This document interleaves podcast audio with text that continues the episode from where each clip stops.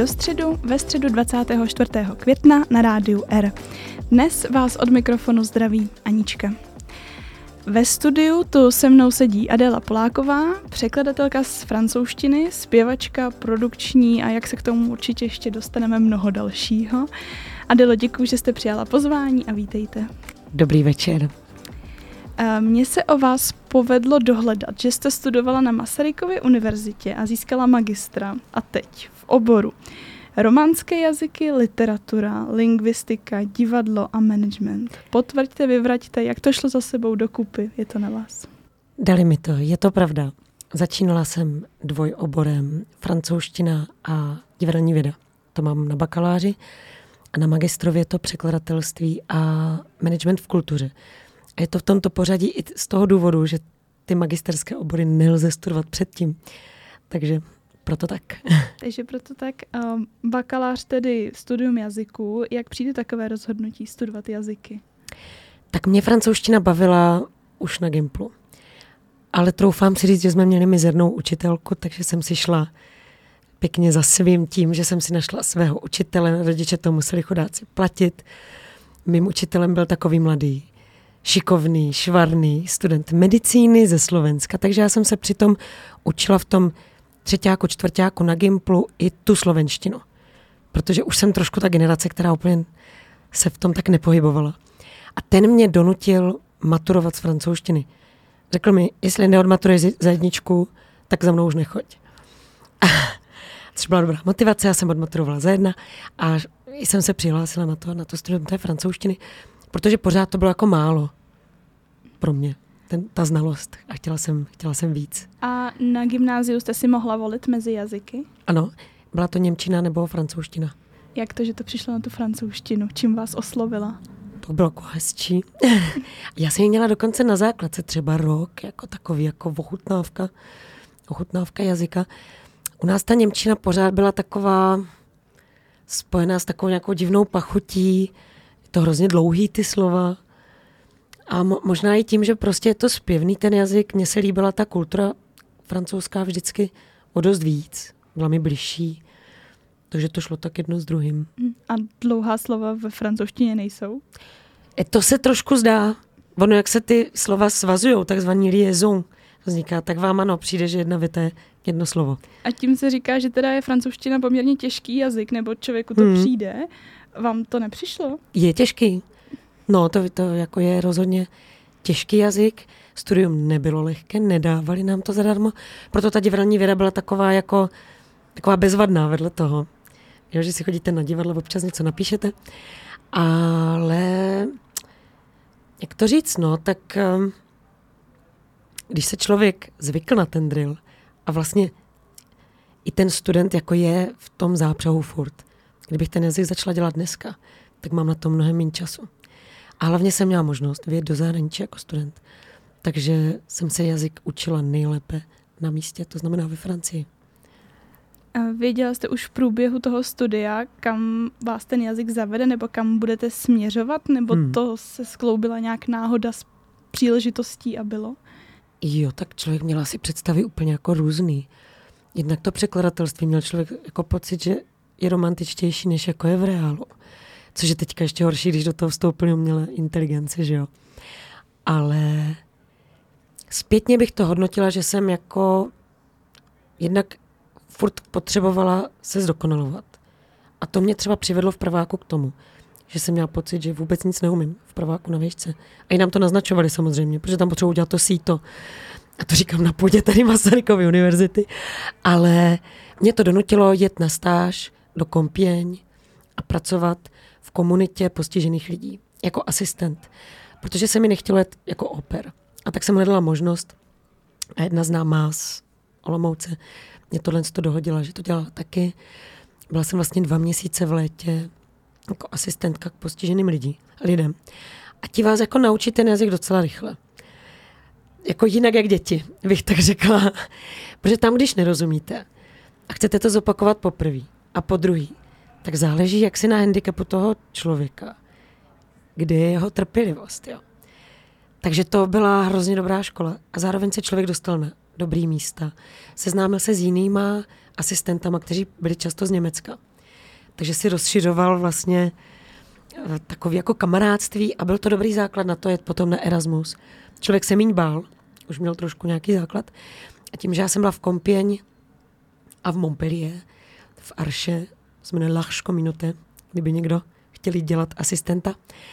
A tak jsem potom vlastně zvolila jako místo pro Erasmus uh, Amiens, což bylo kousek. A kamarád z Kompěň mi dohodil své kamarády z Amiens a už to jako jelo. Už jsem, já jsem vlastně se chtěla dostávat na tom Erasmu k těm francouzům, k těm rodilákům, učit se ten jazyk přímo od nich. Protože Erasmáci jsou fajn, ale jako často mluví anglicky nebo blbě francouzsky. Takže ten první výjezd nebyl na impulzu univerzity, to bylo někde bokem, teda jste říkala, že dohozené od známé. Jo, ale ten impuls byl ten, že tu francouzštinu mi málo. Jazykový, jak se to jmenoval, jazykový seminář nebo tak něco, byl to hrozný drill a hrozně moc nás to neudělalo. A já jsem opakovala v září a říkala jsem si, no tak to je jako strašný buď, nebo... No a teď jsem, některý ty, vezla jsem si tam tu učebnici a některé ty věci nevěděli ani ti rodiláci. Takže jsem učila já ty rodiláky, oni mě. Takže dobrý. Dopadlo to dobře. Tak když jste vlastně uh, cestovala po té Francii, hmm. nebo trávila si nějaký čas ve Francii, už jste i zmiňovala tu francouzskou kulturu, že vás očarovala a s tím jazykem je určitě pevně spjatá. Jak s vámi, s vaší osobností, naturalem rezonuje ta francouzská kultura? Teď se zamýšlím nad tím, co je dneska francouzská kultura protože je to dost jiný, než jsme všichni šli studovat tu francouzštinu s těma kliše, přesně Edith Piaf, Baguetta, Baret, jo. Dneska je francouzská kultura dost jako mix a je to vlastně, ať nezním blbě, jako dost kultura, která je hrozně ovlivněná přistěhovalci. Takže, co je to francouzská kultura? No, je pravda, že tam je hrozně moc kultura ten jazyk, který si francouzi jako pořád um, jak to říct, purifikují, oni se ho pořád udržují, pořád překládají ty anglicizmy do francouzštiny a na akademii francouzské si to vlastně zaznamenávají proto, aby prostě udrželi tu francouzštinu v konkurenci té angličtiny. Takže vlastně ten samotný jazyk je velká kultura. Literatura stoprocentně. Básně, básníci a s hudbou tam jsem vlastně měla trošku potíž, zjistit u současných francouzů, co je moderní, co je dobrý, co by se mi líbilo. Ale taky jsem si našla třeba zpěváka Mano Solo, což je, ten už teda bohužel po smrti, ale byl to básník, malíř, a hudebník. Ale myslím si, že francouzská kultura je pořád zpětá s písničkářstvím. Docela dost. Protože tam je prostor pro to slovo. Mm-hmm. Tak jakého písničkáře byste zmínila jako oblíbeného? Teďka jste zmínila jednoho. Ten Mano Solo je určitě zajímavý. Aha. Když já jsem byla na Erasmu, tak to byl třeba Benabach, nebo Beabach, teď, teď jsem mm-hmm. nespletu, ale ten už je vlastně taky stará, stará věc dneska, jo. Ale mě třeba baví Team Dub, kterého jsem objevila poslechem v Chanson rádia prostě, jo. K práci jsem se občas poslouchala, abych se udržovala v kondici. Mluvili tam o něm, on je teda klavír, klavírista a k tomu zpívá tak to mě baví moc, nebo je tam teďka výrazná písničkářka POM, ta třeba spolupracovala i s Aurorou, tak to jsou zajímavé zajímavý postavy. Zas už je taky vlastně stará věc, to už všichni známe. Zas je novodoba Edith Piaf, ta tady jezdí pořád. No, ale pak je tam ten rap, který má jako strašný hype ve Francii, je to moderní, je to obrovská součást té kultury. A ten zase tolik neposlouchám. A z francouzské literatury nějakou klasiku? Máte hmm. oblíbenou nějakou klasiku? Je to Malý princ? tak Malý princ je taková, to musíte přečíst prostě, ideálně ve francouzštině. A mám ráda Viana, Morise Viana. Ať hudebně nebo literárně, toho mám ráda moc. Jacques Prévert je klasika mezi básníky, to je jasný. Vrátím se možná vlastně teďka částečně i k té hudbě, protože je to Serge Gainsbourg, který je podle mě jako strašně výrazná persona, uh, jak v hudbě, tak teda vlastně i v té textové části. Um, kdo by to mohlo být dál? Teď já jsem toho přečetla hrozně moc. Jo, ano, současný literát. Četla jsem od něho Delis a ve francouzštině, eh, v češtině se to jmenuje, myslím, Něžnosti, nebo něco takového. Hraje, je to sfilmované, hraje tam Audrey Tatu. A on se jmenuje. A teď, kdybyste mě zabili, tak nevím. To vám asi neporadím. Ani malýho prince jsem nečetla ve francouzštině. do posledního vstupu. a teďka za nám, uh, s vámi dneska do studia přišla i dcera, teďka tam ano. na mě koukala, tak mě napadá, jestli z francouzské literatury třeba i něco č- předčítáte, nebo čtete dceři, nebo ji nějak do toho zahrnujete, do té francouzské kultury. My máme doma takové časopisy francouzské staré. Já jsem je sebrala kdysi na francouzské rence, když jsme třídili uh, knihovnu. A tam jsou obrázky, které si líbí, jako malý příběhy. A ji vyloženě baví mě dusit na tom, abych ji to simultánně překládala. Takže ano. a když ji chci naštvat, tak ji to čtu ve francouzštině. A ona nic nerozumí. Takže do francouzské kultury zahrnuta celá rodina. Ano, ano, je pravda, že tím, že dělám i ten festival Bonjour Brno, tak je dcera vlastně dost přítomná často. Říká Adela Poláková, překladatelka z francouzského jazyka, host dnešního dostředu.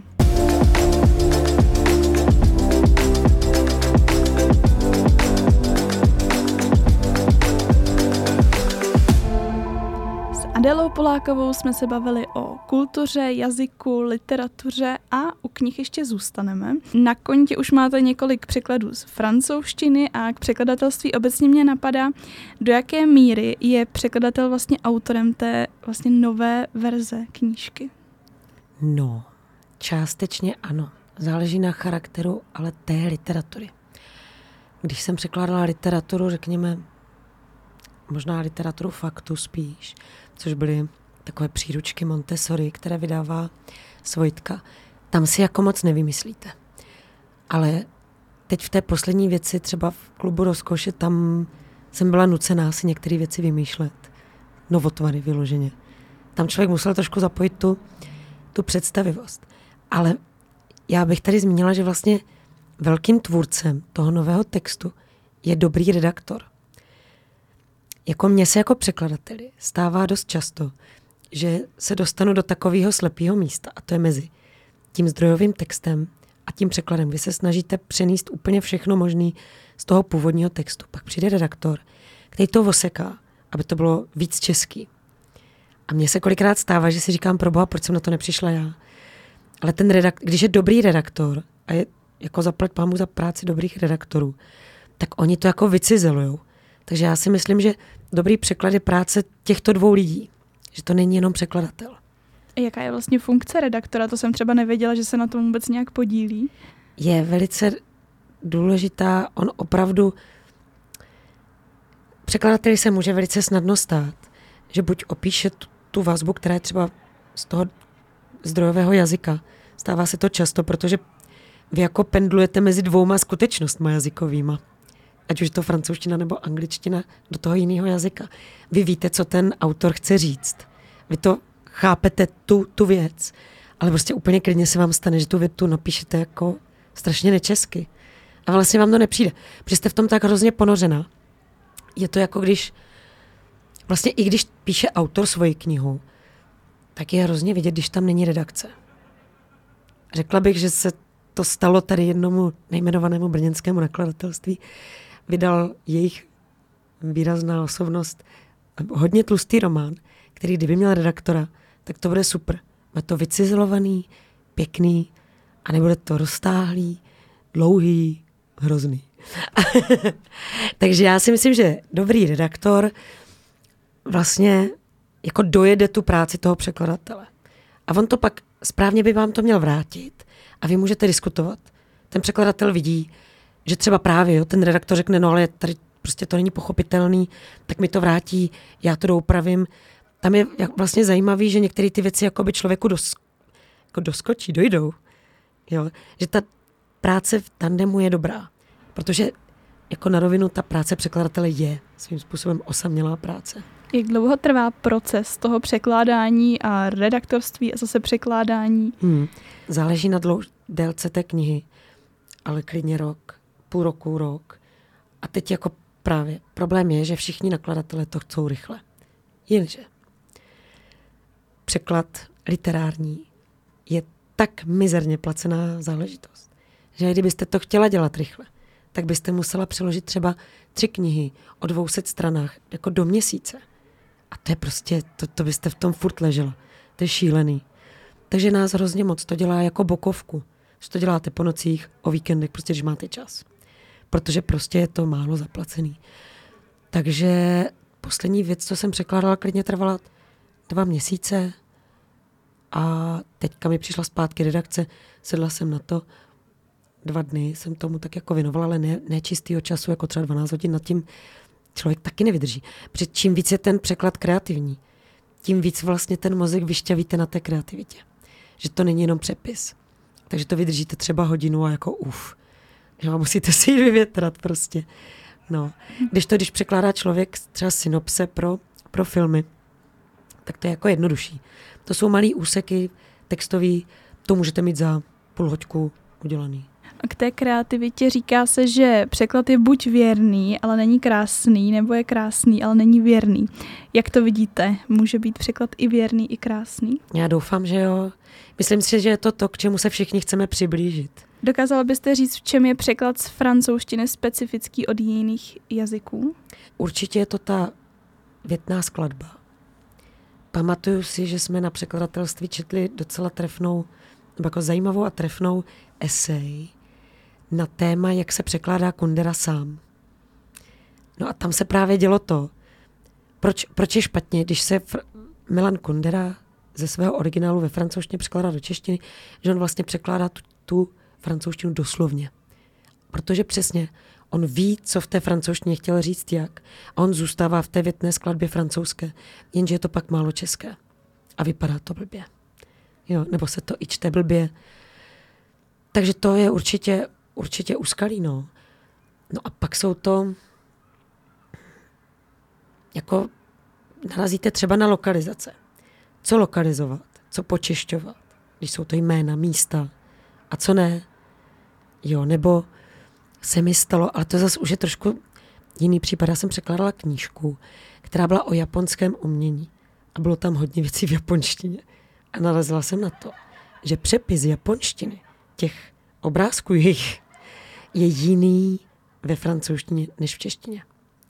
Takže jsem jela, nakontaktovala jsem pěkně japanology a nechala si ty věci přepsat do české japonštiny, bych tak řekla v uvozovkách. Jo.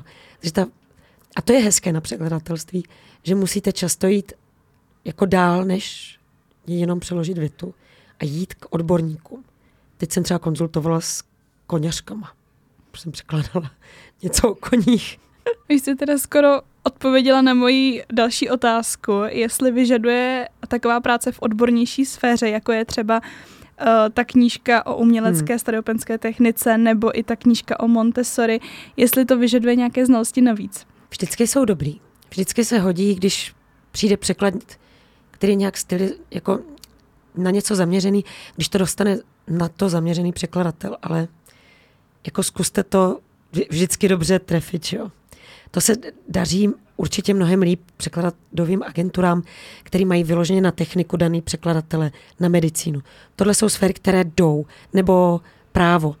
Do právního překladu já se vůbec nepouštím, protože to je úplně, tak těžká disciplína, na kterou musíte mít ideálně vzdělání.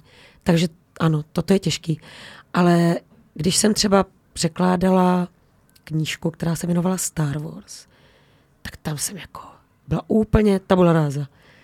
No ale tak co jsem udělala, řekla jsem si, fajn, tak to je hozená rukavice, je čas dozvědět se o, něco o tom, co to je ty Star Wars. Proč to teda ty lidi do prčic tak baví, jo? Takže jsem něco musela nakoukat, načíst, pak jsem zjistila a přesně a jdete dál a zjišťujete, že sakryš to v těch filmech není. Proč to tam není? Aha, protože existují nějaký komiksy, které jdou ještě dál, další lidi to rozvíjí, je to jako šílený. A zase jdete k lidem, kteří by tomu mohli rozumět. V Kinzuki, který jsem překládala, byla třeba citace, mizerně udělaná citace z Otela. A já jsem nemohla najít tu větu, tu jednu větu v žádném z překladů do češtiny, protože jich je hodně. A tak jsem přijela ze světa knihy tehdy a napsala jsem Martinu Hilskému.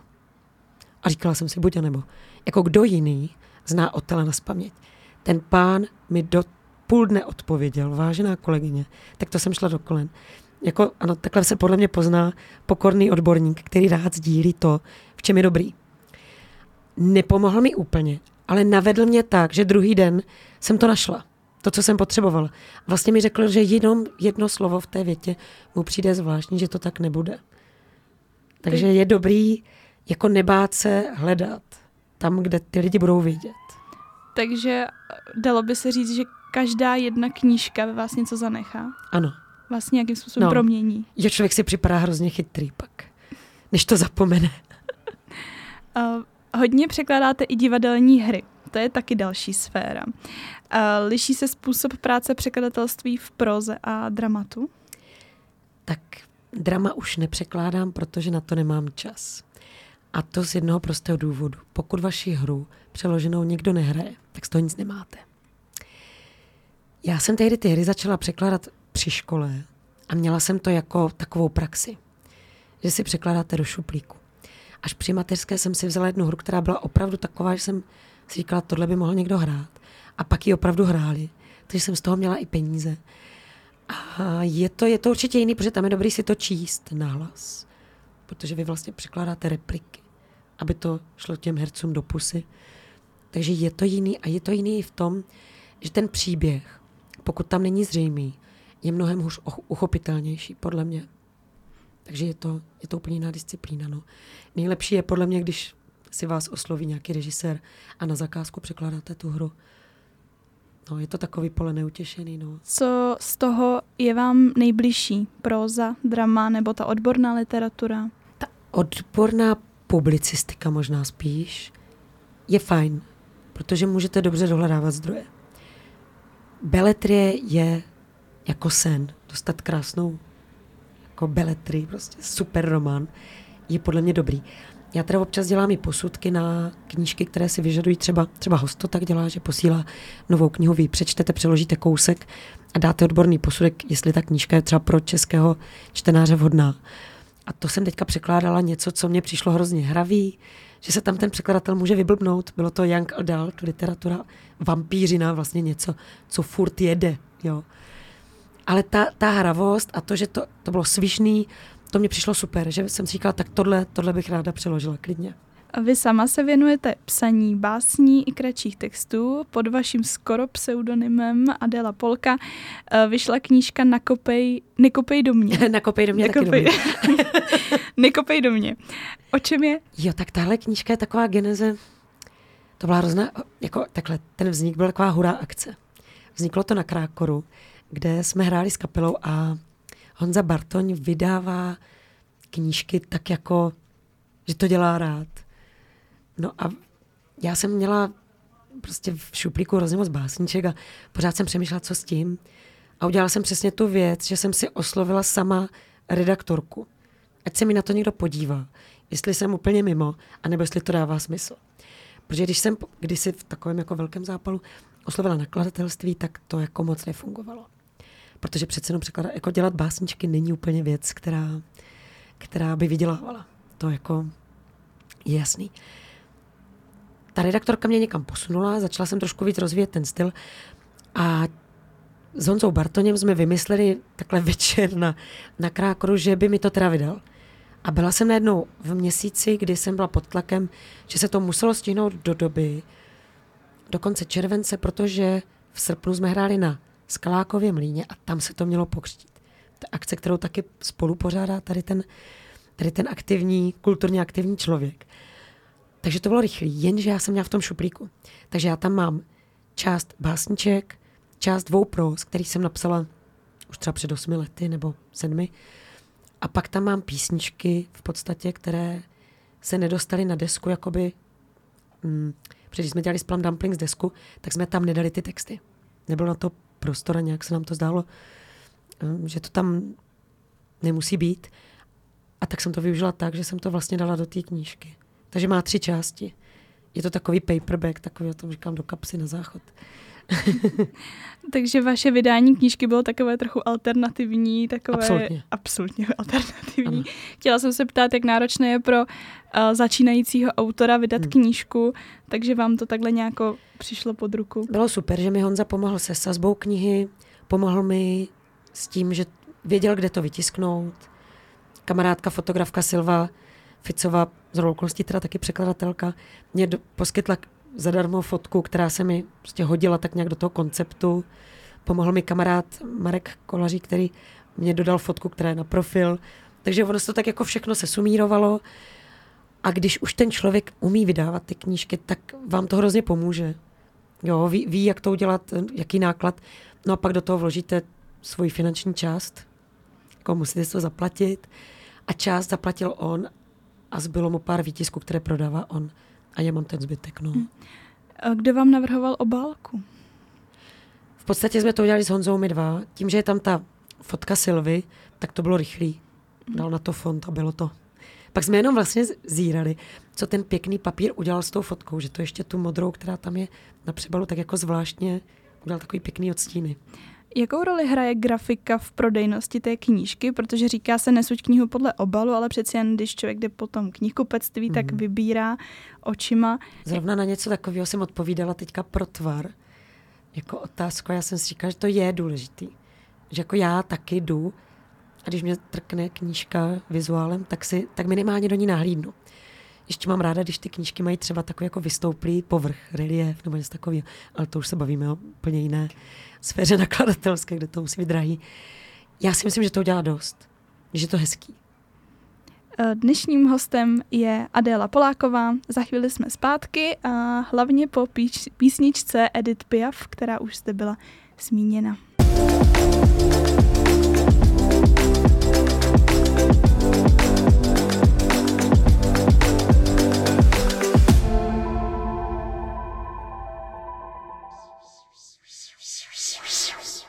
Bonjour, bonjour, nous avons Zdraví. une nouvelle exclusive pour vous, c'est super génial, magnifique. To jsem moc nepobral. Je super. Je to super. Je to super. C'est vraiment Plum Dumplings z Brna. Vous devez la voir. Říká, že prej, říká, že je to prej dobrý, nebo tak něco. Super bien, super génial. Červený kůň. .cz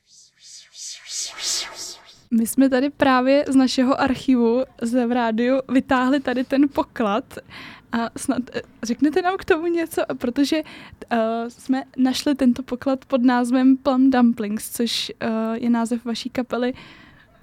Na co jsme to narazili? jako dlouho jsem přemýšlela, co to je.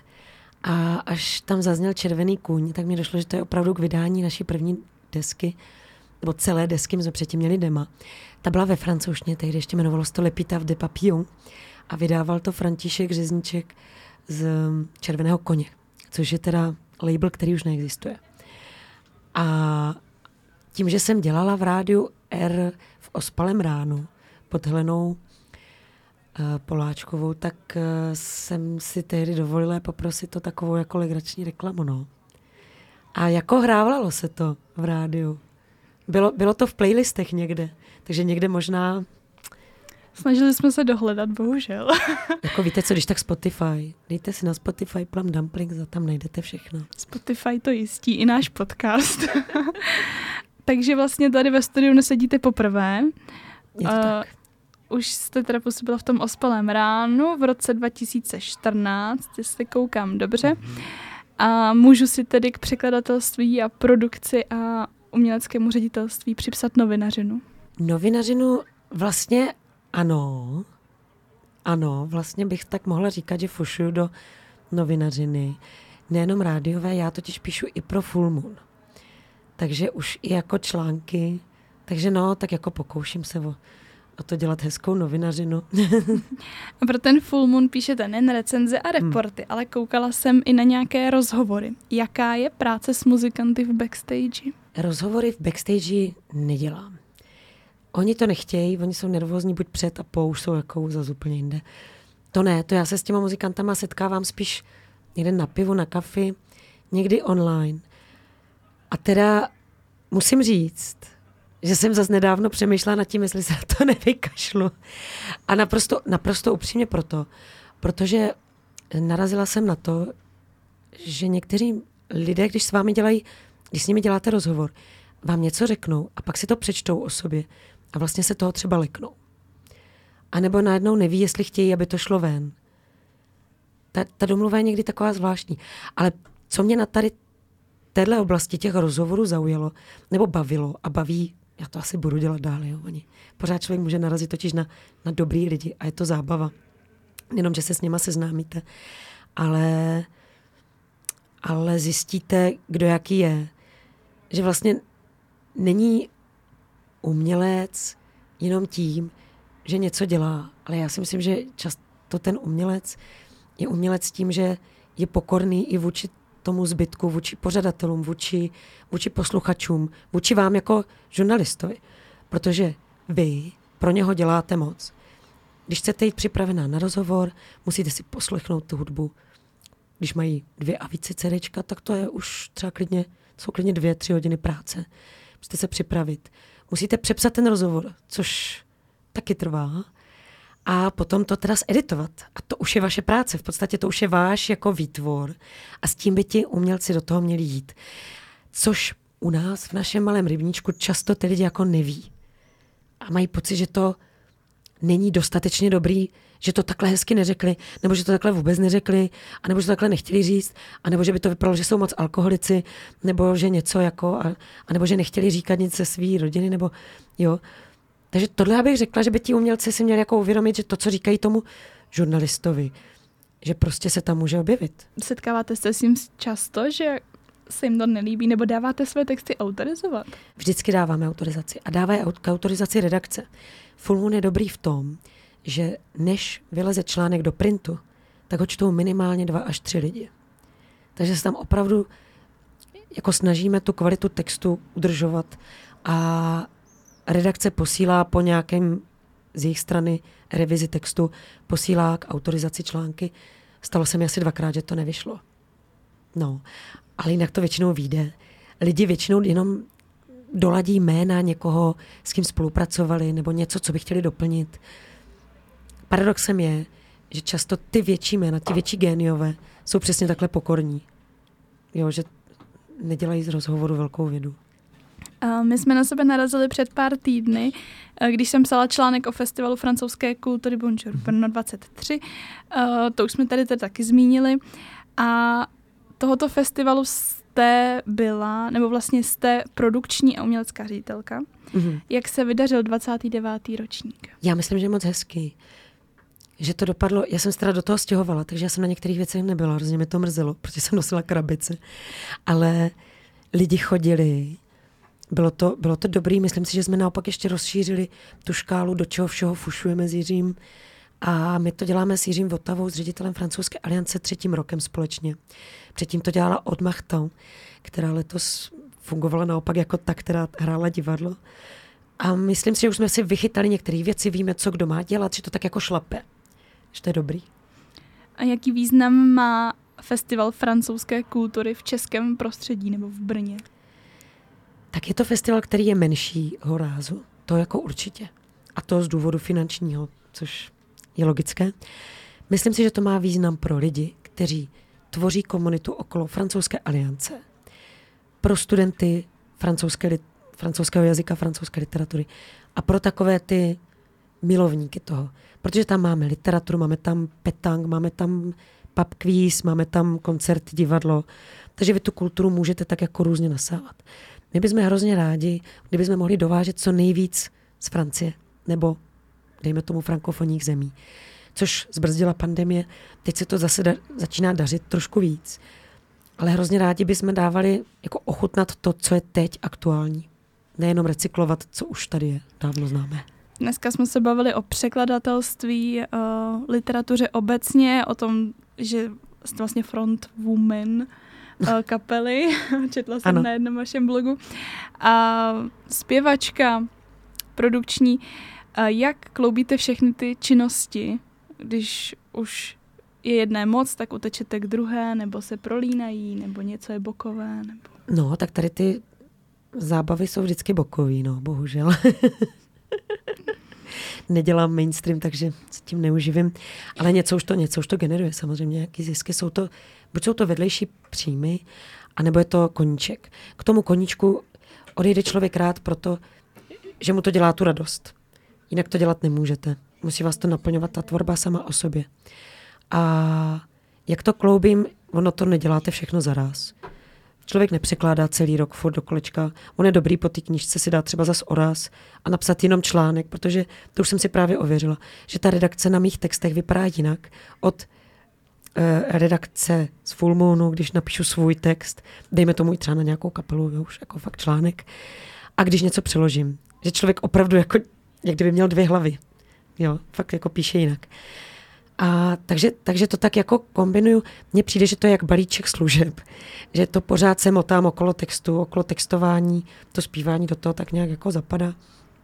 Ale nedělám všechno furt. Takže text a francouzština. Je to tak. Říká dnešní host Adéla Poláková, překladatelka, zpěvačka, herečka, produkční umělecká ředitelka. Ještě jednou vám děkuji, že jste přijala pozvání. Já děkuji za pozvání. Mějte se hezky. Eh, z rádia R a pořadu do středu se loučí Anička. Dnešní i všechny předešlé díly najdete na Spotify, včetně písniček kapely Plump Dumplings. A uh, na dalších podcastových aplikacích poslouchejte, sdílejte a mějte se hezky.